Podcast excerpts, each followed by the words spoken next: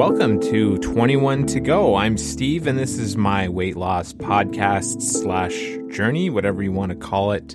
Um, I'm back after a few weeks away. I, I can't remember the last time I recorded, but I am back from uh, some much needed time off. That also included getting married uh, last week, um, the 17th. Um, so I've I've got a few things I want to go over. Um, I also took a two week break from weighing in and logging food, so I'm going to talk about the benefits and drawbacks of doing that.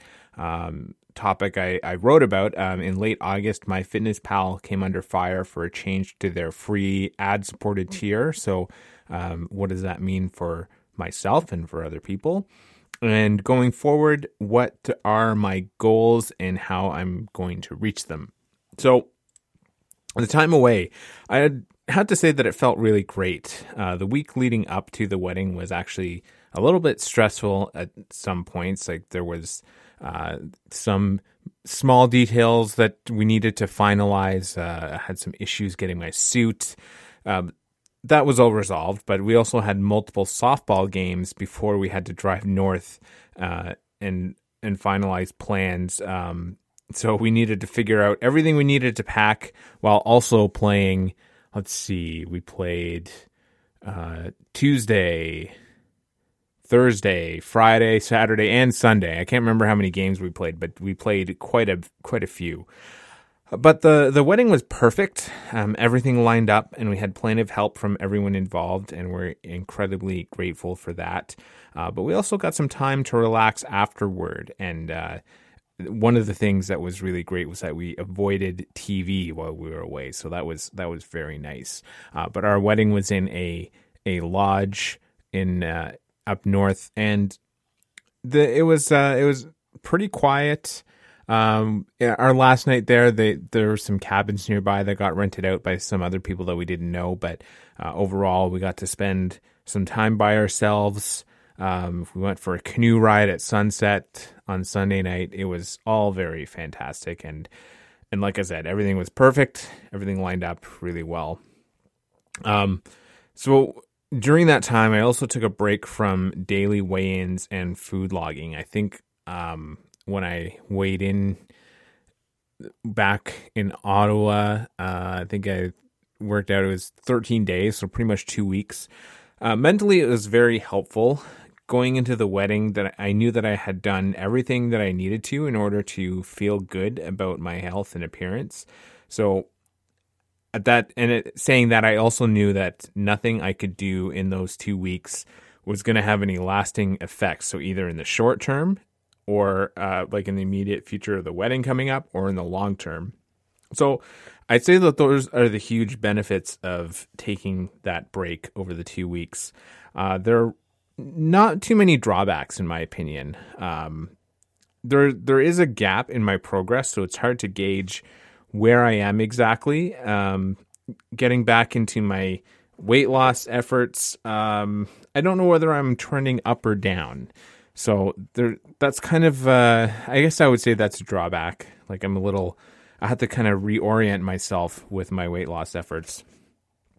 Um, yeah. So MyFitnessPal, there was a bit of controversy at the end of August. Um, so they made the decision to remove barcode scanning functionality from the free ad supported tier. All the basic functions are still there. You can log food and biometric data, um, but to in order to get really the most out of the app, you need to have a premium subscription. Um, and so, if you're not familiar with the app, the barcode scanning feature is basically something that allows you to scan the barcode of a food item. So, right now, as I'm recording this, I've got a, a Gatorade G2 in front of me. There's a barcode on that. I could just scan it with MyFitnessPal and it'll uh, search the database for it and, and match it up to however, I don't know how they work it, how it's entered in MyFitnessPal, but uh, either way, it uh, it searches the database and finds Gatorade, the entry for it, and uh, and brings it up for you, and you can log it. So that's no longer going to be available for users for free. Um, so that's I, I wrote about the issue at length, uh, and I'll put the link in the show notes.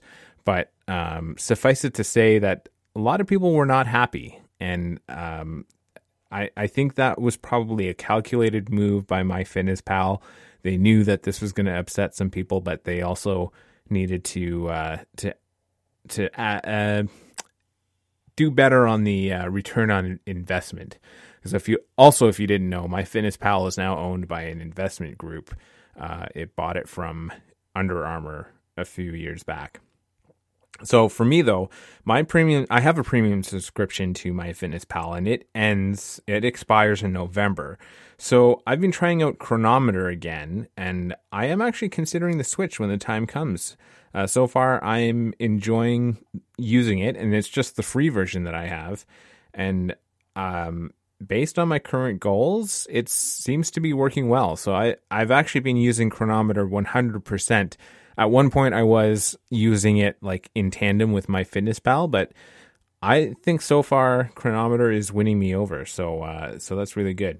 And speaking of goals, so right now my immediate goal is to reach 245 pounds even on the scale. So and and to say that I've reached that goal, I want to be able to see the scale weight remaining consistent for at least three days in a row and also reflected in my trending weight in Libra, which is a weight tracking app in, for Android.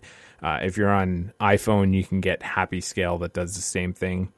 So that's what I'm going for. I'm, I think at the time of recording here, I'm at my the scale weight says 245.7 or something like that. So I'm I'm getting there. Uh, but I set the weight loss rate to half a pound per week.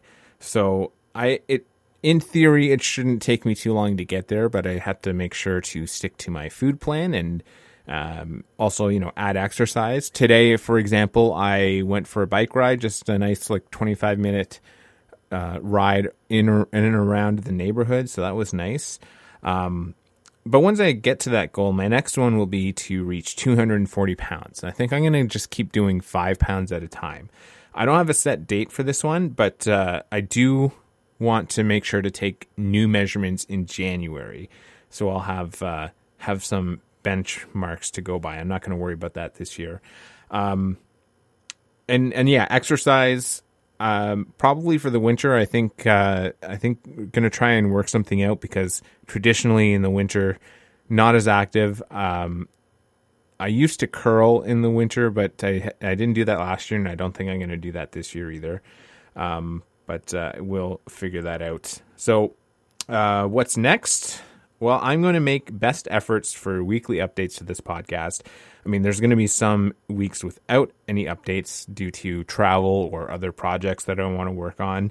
And in each update, I would like to include a discussion or like I want to talk through a specific topic, which is something I intended to do from the beginning. And I kind of did that today with uh, talking about uh, a few of my few items that I wanted to talk about off the top of my head. So that's something I want to continue doing and get back into it. So hopefully I can keep doing that, and uh, hopefully I can be consistent both with releasing this to hold myself accountable and also to keep up my efforts with weight loss. Thanks for listening, and uh, and I'll see you next time.